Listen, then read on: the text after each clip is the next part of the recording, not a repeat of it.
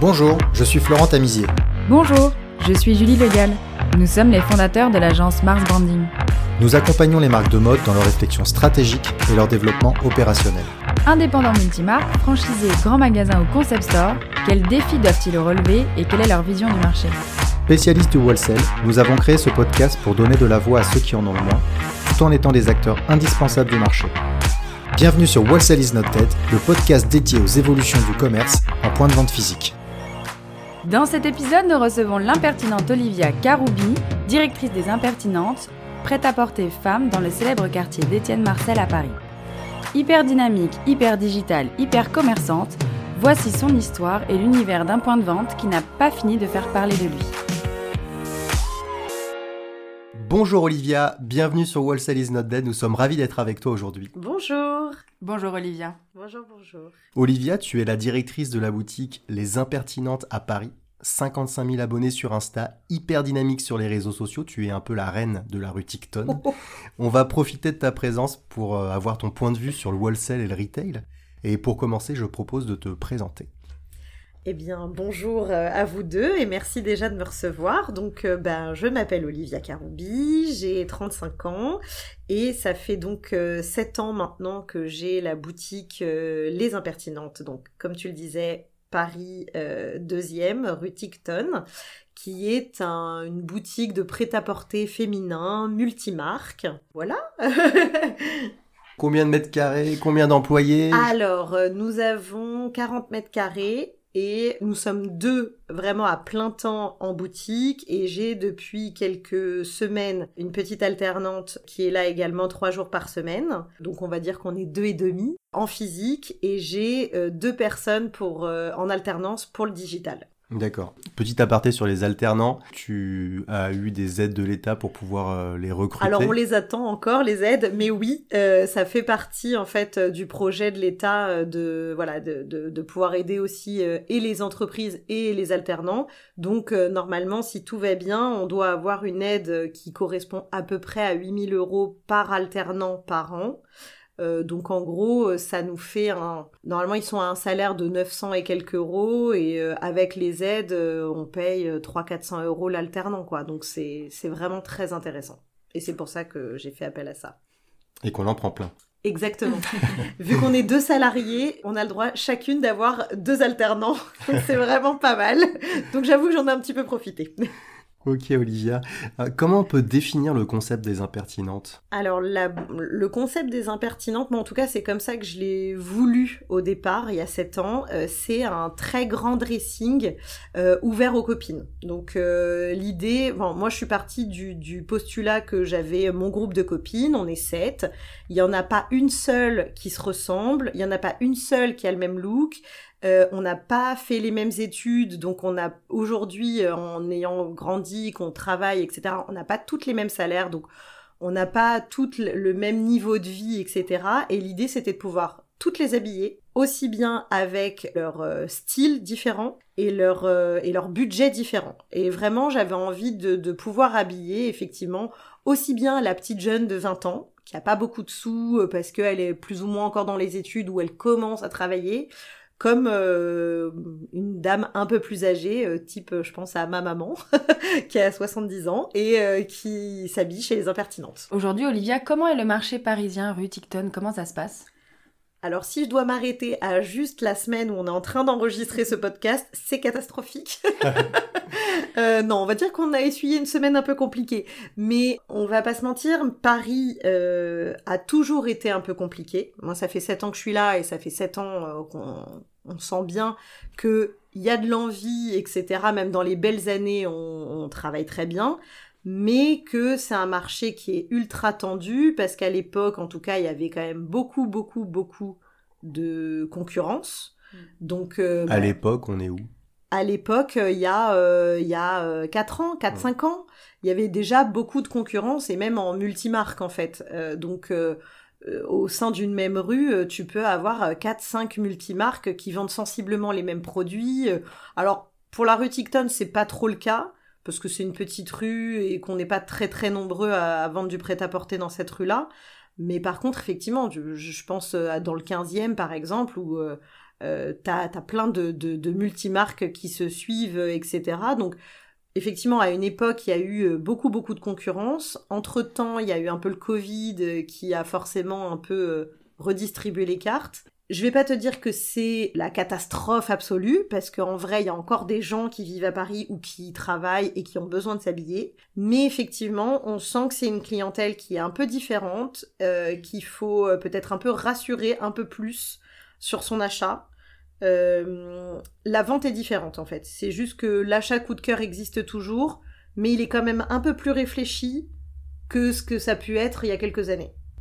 Quand tu dis rassurer, c'est quoi les techniques pour rassurer euh, lors d'un achat? Euh, On peut avoir des clientes qui savent pas forcément toujours bien s'habiller, qui hésitent, qui disent ah ben quand même j'ose pas mettre ce prix-là pour tel euh, produit, etc., etc. Donc c'est à nous après bah, de les conseiller et sur le style et sur la qualité du produit qu'on vend, etc., etc. Donc c'est plus dans ce sens-là en fait. C'est mmh. que dès qu'on va être sur une belle pièce qui va être un peu chère, etc bah, faut savoir la vendre, mais surtout savoir rassurer la cliente en lui disant c'est pas quelque chose que vous allez porter pendant un an et qui va être défoncé après et euh, voilà. Donc euh, on sent que c'est quand même un achat qui est un peu plus réfléchi, qui va pour le plus long terme. Et alors on retrouve qui, quel fournisseur, quelle marque? Chez les impertinentes? On en trouve plein. on en trouve une bonne trentaine, je pense. On va euh, trouver des marques euh, danoises type euh, Samsoe Samsoe, Villa, Pisces, Object, Yas. on va trouver quelques marques du Sentier également, comme Opulence, qui est une marque française, Idano, MKT Studio. voilà, je réfléchis. Odd, que j'aime beaucoup aussi. Donc ça, c'est pour le prêt-à-porter. Pour les chaussures, on va travailler avec Victoria pour les baskets. Euh, Vanessa Wu, c'est une marque que j'aime euh, vraiment beaucoup pour la chaussure parce que c'est du c'est du middle, on va dire, en termes de prix, mais de la bonne qualité. Euh, voilà, on ne va pas dépasser un certain prix pour une paire de chaussures. Parce que nous, vraiment, elles viennent quand même d'abord pour du prêt-à-porter et l'accessoire est vraiment accessoire chez moi. Et après, je vais travailler avec quelques marques, quelques jeunes créateurs de bijoux. Et Olivia, comment tu fais pour trouver les marques euh, et les référencer dans ton magasin? Euh, alors au tout début, quand j'ai commencé, euh, j'ai suivi une, une, amie de la famille que je considère comme une tante, qui m'a amenée dans le sentier. parce qu'elle avait une boutique de prêt-à-porter dans Paris et elle m'a présenté ses fournisseurs. Donc c'est vrai qu'initialement j'ai commencé comme ça, avec vraiment des marques du sentier et quelques marques à Aubervilliers. Euh, et après, euh, dès l'année d'après, en fait, j'ai, euh, je suis allée sur pas mal de salons, dont le Who's Next, et bah voilà, au fil des, des allées, je rentrais dans les stands où je sentais qu'il y avait un truc qui me plaisait bien.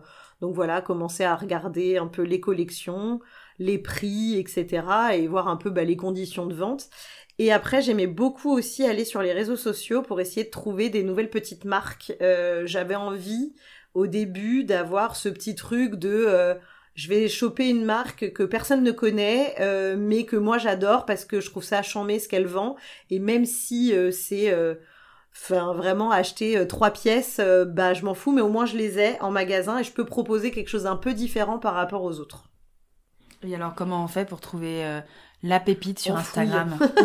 on fouille, on fouille, euh, on passe des heures avec euh, des hashtags à chercher euh, création française, mmh. ce genre de, de petites choses prêtes à porter. vraiment, j'essayais, je, je, fouillais vraiment partout, sur, particulièrement sur Instagram.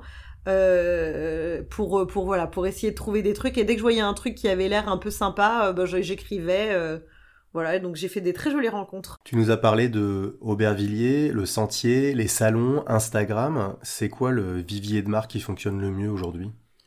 Aujourd'hui, je pense que c'est quand même les salons. Les salons? Ouais, je, On parle des pour les impertinents. Oui, oui, euh, je, pense que c'est quand même les salons. Et après, euh, euh, on va dire que maintenant, j'ai, j'avoue, je me la pète un peu.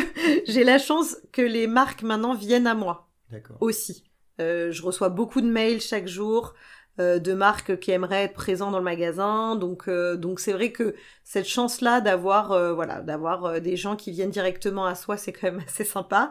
On n'a plus vraiment besoin de chercher, mais sinon quand même dans l'ensemble, c'est quand même plutôt les salons. là, c'est vrai que en plus comme il y a eu le Covid, etc Ça fait un petit moment que j'y ai pas mis les pieds.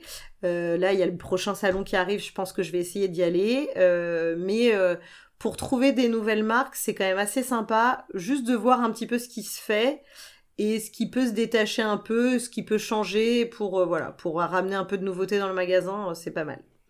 Et pour référencer une marque chez les impertinentes, tu as des critères particuliers? Alors, j'ai pas vraiment de critères. Euh, faut que ça me plaise. Et alors, bon, ça peut être très vaste. euh, non, faut, faut. Moi, c'est, je fonctionne au coup de cœur. J'ai toujours fait ça. Euh, même dans les marques avec qui je travaille, euh, j'achète clairement jamais toutes les collections. Je fais vraiment du picking. Je choisis vraiment des choses qui me plaisent. Pas forcément que je porterai moi, parce que je connais un peu ma clientèle et que c'est pas forcément mon style, mais il faut que j'ai un truc quand je vois la quand je vois la fringue. Il faut que je me dise oh, ça ça serait chambé avec enfin, faut que j'arrive à l'imaginer dans mon merch, faut que j'arrive à l'imaginer en vitrine, euh, voilà. Donc il euh, n'y a pas de vrais gros critères. Alors si euh, je vais forcément regarder le prix, ça c'est quand même un truc parce que je connais mes clientes et que je sais qu'il y a certains prix qu'il ne faut pas dépasser, mm. suivant le produit, etc. Mais sinon, euh, vraiment, c'est au coup de cœur. Ok. Tu nous as dit que maintenant les marques venaient à toi. Oui. Euh, tu as cette chance. Oui. est-ce que, est que toi, tu as encore des vues sur, euh, sur des futures marques que tu aimerais référencer?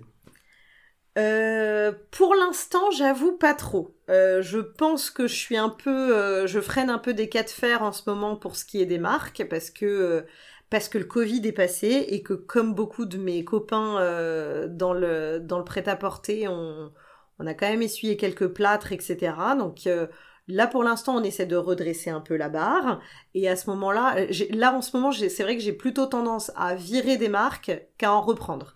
J'ai été obligée parce que parce que à un moment donné on est on est confronté à la réalité. Qu'est-ce qui se vend bien, qu'est-ce qui se vend pas? Bon ben voilà. Et effectivement, là, à partir de bah, de la collection été prochain, j'ai déjà trois marques de moins parce que parce que euh, les ventes étaient pas incroyables, que c'est ce qui nous reste sur les bras et que bah faut savoir faire des choix pour pouvoir après rebondir. Mais ça veut dire que potentiellement, il y a trois marques qui peuvent rentrer. Je lance un appel. Et euh, Olivia, tu peux nous parler des marques qui fonctionnent bien chez toi euh, cette saison hiver?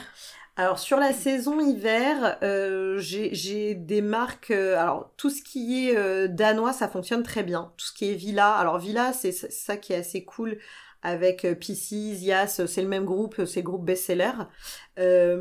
c'est que c'est des pièces qui peuvent être et intemporelles et ou très tendance. Euh, et sur des prix ultra raisonnables.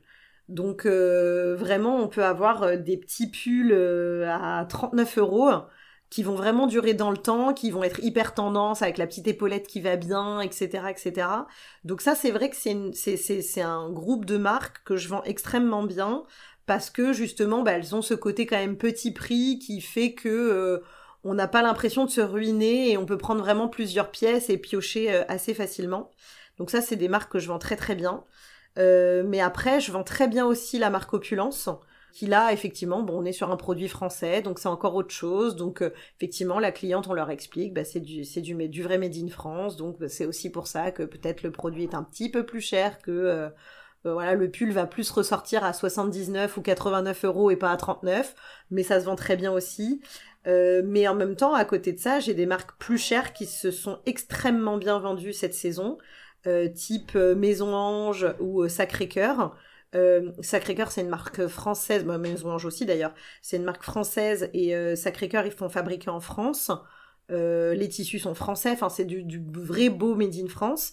donc forcément, la surchemise assez fine, qui sera pas en mode manteau, vraiment la chemise un peu plus épaisse, qui est à 115 balles, tu te dis oh là là est-ce que vraiment euh, mes clientes vont partir là-dessus? Et en fait oui. Donc c'est vrai que euh, même sur des marques un peu plus chères comme ça euh, là sur cette saison honnêtement on est on est très très content de voir que ça fonctionne bien aussi bien le pas cher que le plus cher. Est-ce que tu peux nous décrire alors la cliente qui est type chez toi? Tu nous disais qu'elle était assez hétérogène, euh, mais vraiment la cliente qui peut mm. consommer du Made in France ou qui vient chez toi parce qu'elle sait qu'elle va avoir des pièces euh, qui sont, enfin, qui sont de ta sélection et elle sait qu'elle peut trouver à chaque fois son bonheur. Euh, alors effectivement, elles sont, elles sont assez variables, mais on va dire que la cliente type les impertinentes, elle a entre, entre 30-35 ans. elle est quand même à un niveau CSP+. Peut-être pas encore jeune maman, mais en tout cas peut-être en devenir. voilà, jeune femme active qui travaille. Ça, va être un peu ce genre de clientèle. nous, notre cible, moi, ce que je veux avoir vraiment comme cible, c'est du 25-45. Euh, mais, euh, mais après, c'est comme je vous disais euh, tout à l'heure, c'est qu'en vrai, on, a une palette de clientes quand même très très large. Ma nièce de 11 ans, elle vient en magasin et elle adore prendre des t-shirts de chez moi. Enfin voilà, donc et ma maman qui en a 70, elle s'achète aussi des choses de chez moi. Donc mais, mais on va dire quand même le, le, la cliente type, ça va être voilà à peu près 35 ans. Comment on les cible, comment on les fidélise? Alors, je sais pas comment on les fidélise. Je pense que nous, on a, euh, on a euh, un truc au magasin que j'ai toujours voulu et c'est ce que j'ai toujours dit euh, mes différentes vendeuses qui ont bossé avec moi, etc. parce que moi, pour le coup, je viens pas du tout. Enfin, je viens un peu du commerce, mais pas vraiment. Mais je ne supporte pas en tant que consommatrice de me sentir un peu, soit un peu oppressée ou, ou ou qu'on me force un peu à l'achat. Ça, c'est quelque chose que je déteste. Et donc, je veux vraiment que ça se ressente en fait chez nous, que nous, on n'est pas comme ça. Et j'ai toujours dit à mes vendeuses, je préfère une cliente qui ressort sans rien, mais qui a eu l'impression d'être bien conseillée. Et vous verrez, elle reviendra demain, après-demain ou, encore après-demain, euh, et elle viendra acheter la pièce parce que finalement, elle se dit que non seulement on était sympa, on l'a bien conseillé, et que en fait, bah, la pièce, elle la veut vraiment. Euh, et, c'est vraiment ça. C'est-à-dire que je veux vraiment pas pousser à la conso et je préfère me dire, elle repart sans rien, mais je sais qu'elle reviendra. Bon, alors c'est pas du tout la réponse que j'attendais, euh, Olivia. J'ai bien, compris. Que, j'ai bien compris que c'était des. Il y avait le conseil était euh, primordial chez les impertinentes. C'est top. moi, je pensais que tu allais me répondre tout de suite. Bah, c'est grâce à Instagram et aux vidéos, aux stories que je fais. Aussi. Alors, effectivement, mais avant même Instagram, etc. Parce que oui, j'ai créé mon Instagram en même temps que j'ai ouvert le magasin, euh, mais forcément, ça prenait pas tout de suite. Et, euh, ça reste que bah, une boutique physique, euh, initialement, faut faire quand même, enfin, faut se faire connaître et surtout dans un quartier comme, enfin, dans lequel je suis, c'est un petit village tout le monde se connaît. Je suis arrivée euh, donc il y a sept ans, j'étais un peu la petite nouvelle. Est-ce qu'elle est sympa? Oh, c'est pas trop, etc. Donc il y a, y a quand même ce truc de dire faut vraiment se créer une clientèle avant même les réseaux et avant même tout ça, euh, ben, de gens qui travaillent dans le quartier, qui vivent dans le quartier. Donc effectivement, ben faut leur montrer que non seulement on est sympa, euh, qu'on n'est pas là euh, pour euh, leur vendre tout et n'importe quoi, etc. Pour qu'après elles en parlent aux collègues, pour qu'elles en parlent aux copines, pour qu'elles en parlent aux, sœurs, etc. Donc c'est vrai que moi j'ai pensé le magasin, parce que c'était vraiment le cas initialement, comme une boutique physique un peu à l'ancienne. moi, j'avais l'exemple de mes parents, ils n'étaient pas du tout dans le prêt-à-porter, mais ils étaient dans le commerce.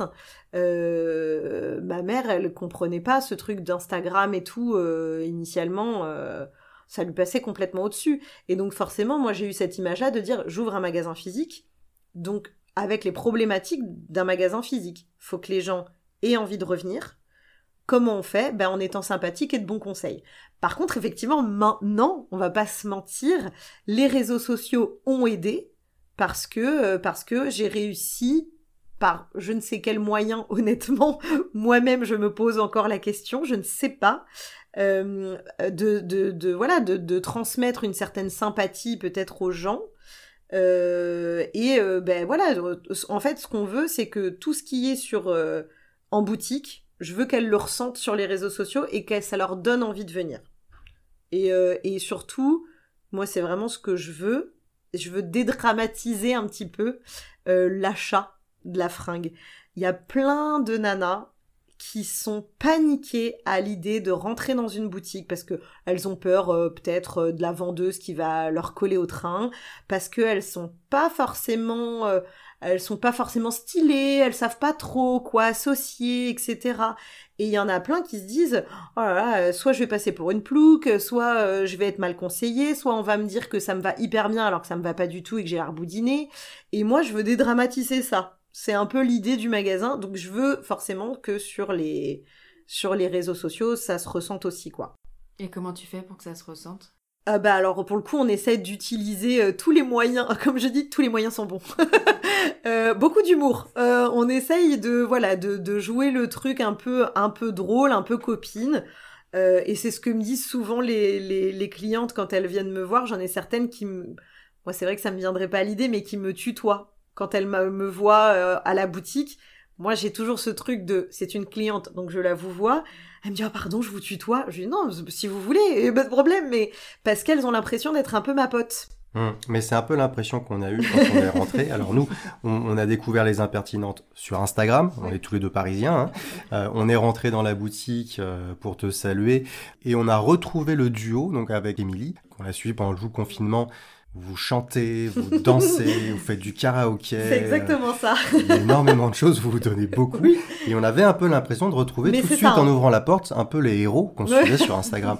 Donc j'imagine qu'il n'y a pas qu'à nous que ça fait cet effet-là. Non, effectivement. Et alors, pour le coup, et euh, les gens, euh, les gens souvent nous le disent aussi, on est vraiment comme ça dans la vie. C'est-à-dire que je sais plus quel jour c'était où vraiment euh, on, a, on a craqué. On était fatigués physiquement, moralement, Émilie et moi. Il y avait personne dans le magasin. Elle m'a mis un Céline Dion euh, pleine balle euh, dans le magasin et on sautait partout. Euh, les gens qui passaient dans la rue nous regardaient, euh, genre mais qui sont ces deux tarés? On est vraiment comme ça dans la vie. On a besoin parfois de relâcher un peu la pression et surtout on a besoin de rigoler. Et je pense qu'en fait les gens ont vraiment besoin de ça. Donc euh, voilà, on est vraiment comme ça dans la vie aussi, quoi. voilà. Donc le meilleur conseil euh, d'Olivia pour fidéliser vos clients, c'est de mettre Céline Dion. Oui, exactement. Mais, mais, mais vous rigolez, mais le samedi, on a une playlist à partir de 15-16 heures. C'est la playlist un peu karaoké. Et pendant qu'on est en train de conseiller les clientes, eh ben on chante euh, et les clientes ça leur donne envie parce qu'elles chantent aussi. Enfin, c'est voilà, l'idée c'est juste de se dire bah voilà, on passe un bon moment. C'est un samedi après-midi entre copines euh, quand on fait les boutiques quoi. Donc faut pas que ce soit euh, chiant ou fasse la gueule ou ce genre de choses. Donc on va revenir un petit peu en arrière, juste sur le, les stories Instagram, le mhm. compte Instagram, qui font partie donc des techniques de fidélisation. Ça, ça marche pour développer du trafic en boutique, ou ça rapporte des clients sur le site internet? Alors nous concernant, c'est un peu les deux, mais c'est beaucoup la boutique physique. Euh, vraiment beaucoup la boutique physique parce que je pense que j'ai quand même une grosse majorité euh, de gens qui nous suivent sur les réseaux vivent Paris, région parisienne. Quand même, quand même. Je pense que honnêtement, euh, si je regarde un peu les stats, je dois avoir 85% des gens qui nous suivent qui sont en Paris, région parisienne. Donc c'est beaucoup. Donc effectivement, ça nous crée un trafic assez fou en boutique qui est très cool et euh, parce que voilà, en plus c'est toujours sympa. Euh, de pouvoir parler avec des gens qui nous disent ah je vous suis sur les réseaux c'est trop cool ce que vous faites. Bon c'est toujours hyper euh, hyper sympa euh, à entendre et de dialoguer avec elles parce qu'elles sont parfois aussi de bons conseils. Euh, après oui ça ça, ça rapporte forcément aussi un peu de trafic e-shop hein, c'est un peu l'idée initiale c'était de dire ben on s'ouvre à un plus grand public on essaie de créer des petits rendez-vous. Là maintenant, c'est l'IGTV du vendredi. C'est voilà, c'est des petites choses comme ça euh, qu'elles aiment bien suivre. J'allais dire, Émilie et toi, vous créez combien de contenu? Juste pour avoir. Euh, tu nous parlais en off aussi de shooting que vous réalisiez aussi pour le site internet. Euh, c'est quoi en termes de, de, temps et d'énergie la création de contenu pour à la fois les réseaux sociaux, à la fois le site internet? Comment vous organisez ça? Ah ben on a des semaines chargées. Euh, en général, c'est le mardi et le mercredi. On vient une heure plus tôt, avant l'ouverture du magasin, pour euh, tourner les Reels et l'IGTV. Et après, euh, bah, les deux loulous s'amusent à faire tous les montages. Mais, mais effectivement, déjà, les mardis et mercredis matin, je sais que je ne prends plus aucun rendez-vous parce que le matin à 10h, je suis en Reels ou en IGTV, déjà. Toutes les semaines. Toutes les semaines, quoi qu'il. Et euh, on a euh, fixé avec ma photographe une journée dans la semaine pour faire les shootings photos parce que on met euh, entre 10 et 15 nouvelles références sur le site chaque semaine. Et donc bah, tous les mardis de 15h non de 16h à 17h30, on est en shooting. D'accord, donc tu crées le contenu de tes nouveaux produits qui vont apparaître sur le site, qui vont apparaître le lendemain. Exact, euh, qui apparaît. Alors nous, on le fait le mardi. Mm. Euh, en gros, j'ai les photos euh, en général le mercredi, mercredi soir, au mm. max le jeudi, et les nouveautés arrivent le dimanche. Donc, tu as un drop de nouveautés sur ton site internet tous les dimanches. Oui. D'accord. Tout à fait qui sont liés à des arrivages euh, de tes souvent, collections Souvent, c'est euh, c'est voilà les nouveaux arrivages, les nouveautés, ce genre de choses. Et après, il y a aussi des parfois euh, des produits qu'on a reçus quelques semaines avant et je trouve qu'ils se vendent pas forcément très bien parce que pas forcément très mis en avant. Quand c'est sur un cintre, c'est toujours un peu plus compliqué à vendre que quand c'est sur un mannequin. du coup, je me dis tiens, c'est dommage que ça, ça sorte pas alors que c'est mignon, c'est pas très cher. Donc je me dis, bah tiens, on a un peu de stock, hop, on shoot. Donc on imagine que le site internet doit cartonner. Alors il cartonne pas du tout. il, euh, il fonctionne, oui. Honnêtement, euh, très très honnêtement, il a eu des années meilleures. Euh, là en ce moment, c'est extrêmement calme.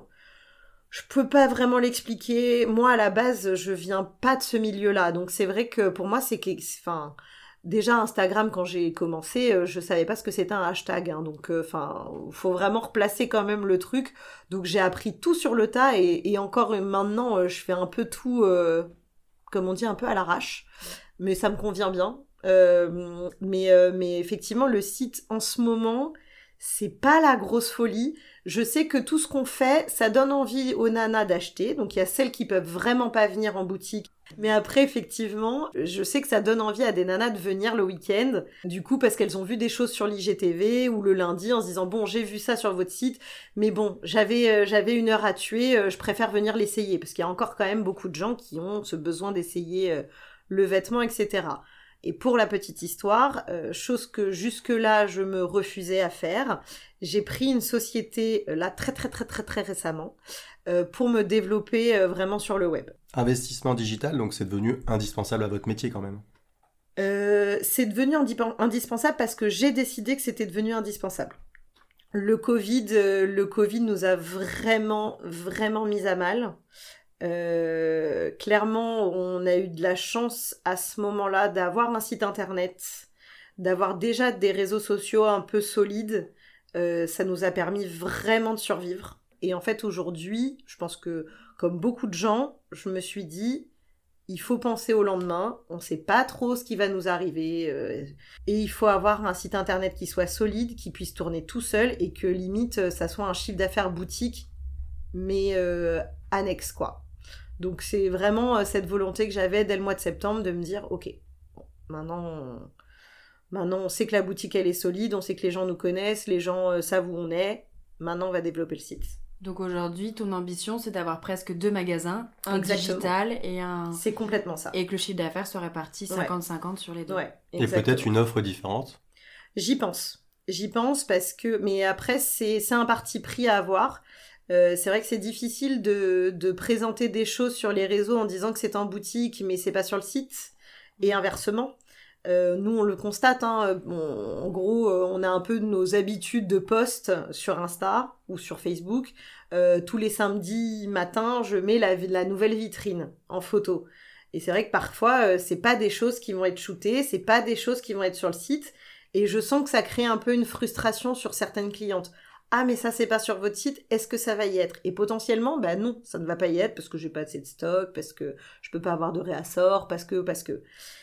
Et du coup, c'est un peu, un peu compliqué pour l'instant de savoir est-ce qu'il nous faut vraiment un stock e-shop qui soit pas du tout le même que la boutique mm. Est-ce qu'il nous faut des produits différents ou pas? Pour l'instant, on est un peu en tâton à ce niveau-là. Euh, je considère que ce qui doit être en boutique doit être en, enfin, ce qui est sur le site doit être en boutique parce que j'ai quand même beaucoup de gens qui regardent le site et qui viennent en magasin pour essayer. Donc je veux pas trop pour l'instant diviser euh, le style. Et est-ce que tu sens, Olivia, qu'il y a des nouvelles solutions digitales qui se mettent en place pour euh, euh, mieux vendre On parle beaucoup d'Instagram en ce moment, mais il y a TikTok qui arrive, enfin qui arrive, qui est déjà arrivé, et qui. Est-ce que tu as su ou tu sais comment utiliser de nouveaux réseaux sociaux? Est-ce que tu vois quelque chose se dessiner post-Covid peut-être? Alors, je pense que oui. Alors, oui et non. C'est un peu moins Instagram. Euh, pourtant, c'est là où on est le plus connu et tout. Je commence un petit peu à en avoir marre. J'espère que personne d'Instagram n'entendra ça. mais euh, euh, ils mettent beaucoup de solutions. Ils sont censés mettre en tout cas beaucoup de solutions pour les commerçants, etc. Sauf qu'en même temps, j'ai l'impression qu'il y a, dès que ça touche sur du commerce, rien ne fonctionne.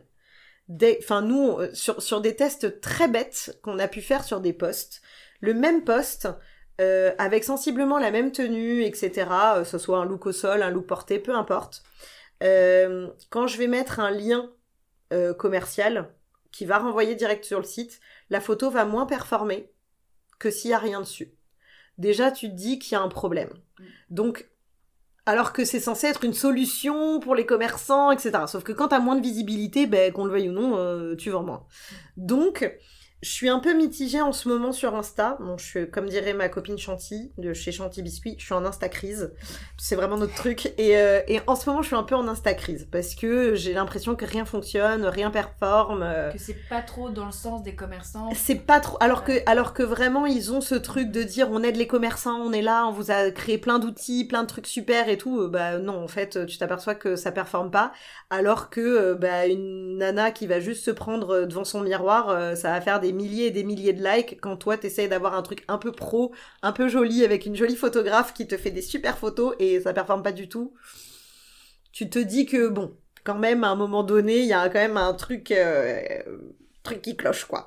Donc voilà. Et, euh, et après TikTok, euh, clairement, enfin nous nous on essaye, enfin moi j'essaye à mon micro niveau et on essaie de s'y mettre. Franchement, on rame. Euh, on va pas se mentir, je sais, je sais pas ce qu'il faut. Je comprends pas encore vraiment comment fonctionne l'algorithme euh, TikTok.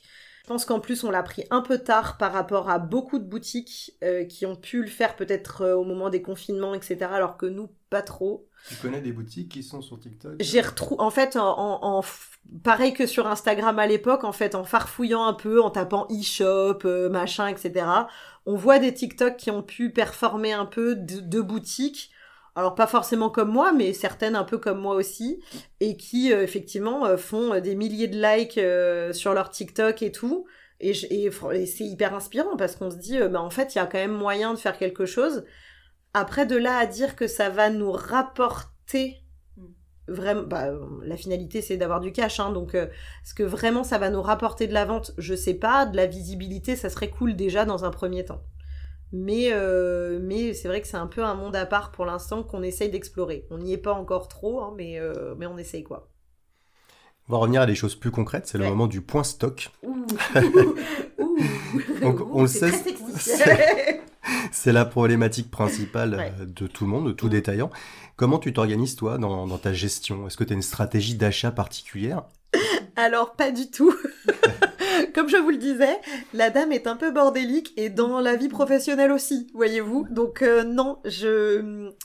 Euh, j'ai pas du tout de, stratégie là-dedans. Euh, quand on achète, on achète parce qu'on a envie d'acheter et que et que je suis une acheteuse un peu compulsive aussi. Donc je suis pas trop, j'avoue que je suis pas très disciplinée. Ça nous a joué des tours, on va pas se mentir parce que acheter beaucoup beaucoup de marchandises c'est bien mais il faut quand même pouvoir la faire sortir derrière donc c'est pas toujours simple mais on s'en finit par s'en sortir hein. il y a toujours on arrive toujours à, trouver des solutions etc euh, par le biais euh, quand vraiment des choses se vendent pas de promos de soldes euh, nous pour le coup enfin c'est quelque chose que je fais chaque année chaque année en fait je, je fais le point un peu bah de toute façon, comme tout bon commerçant, on fait un peu notre, notre inventaire euh, début d'année, etc. Et quand je vois que vraiment j'ai beaucoup, beaucoup de marchandises et pas forcément des choses qui vont, à mon sens, sortir tout de suite, on fait beaucoup de donations. Et tu donnes à qui? À des assos. Euh, on a déjà donné à Emmaüs. L'année dernière, j'ai donné à une association euh, juive qui, qui aide les nécessiteux, etc. Enfin, vraiment, c'est c'est euh, très variable. Je prends jamais la même asso euh, chaque année, euh, histoire de pouvoir un peu, voilà. Dès qu'ils ont besoin, c'est des vêtements neufs, pas portés, enfin voilà.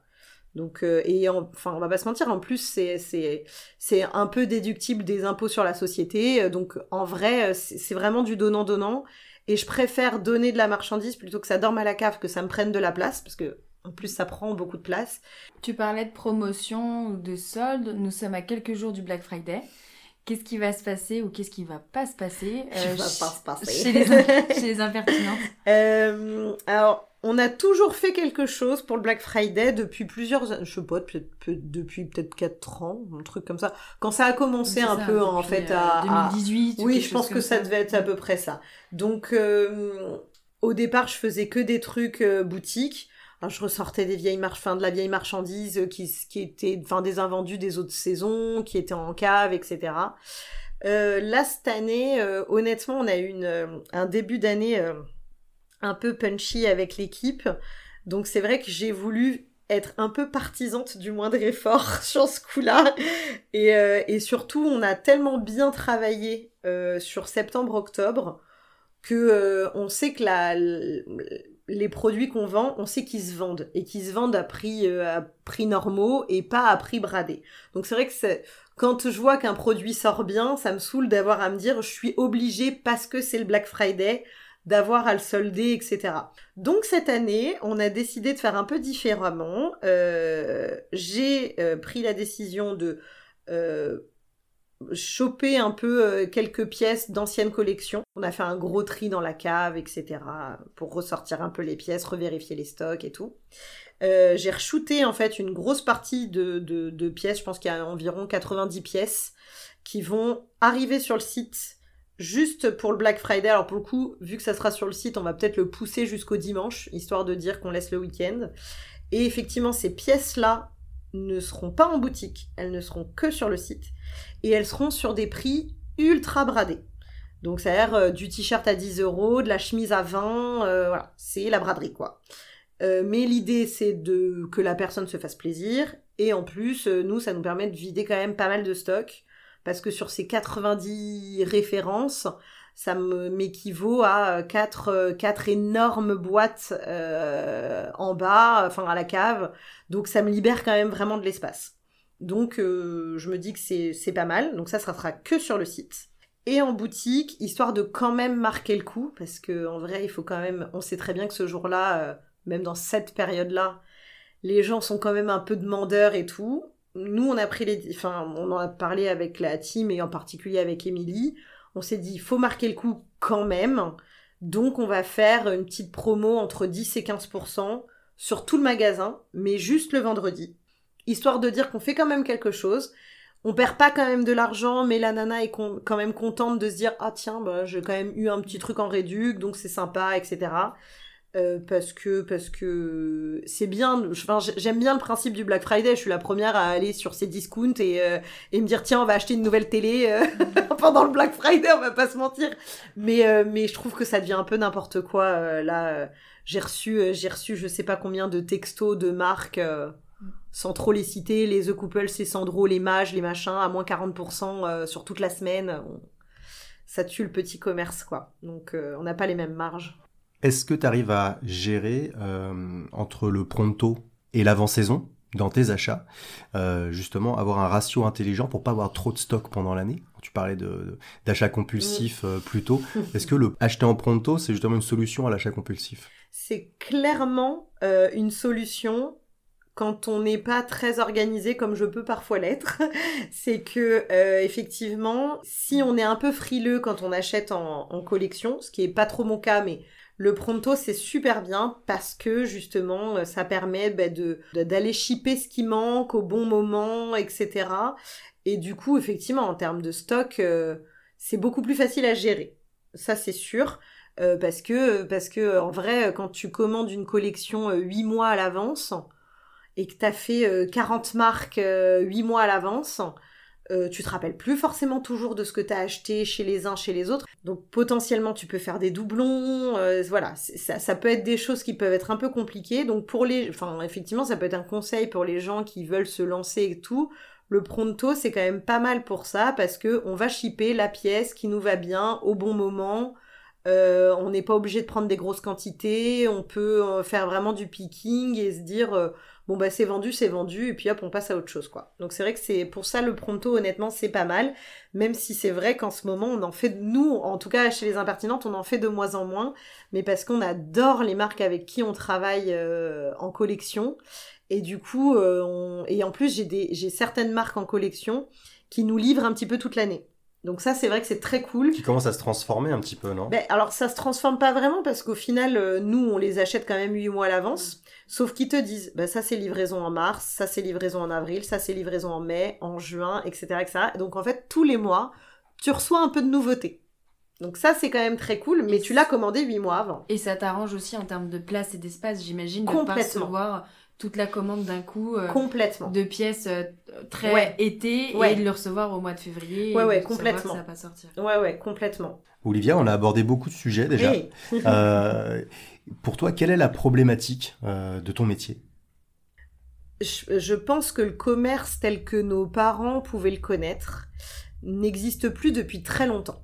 C'est-à-dire que euh, ouvrir, un- euh, comme dirait mon père, ouvrir un bouclard avec pignon sur rue et attendre que le client rentre, c'est fini.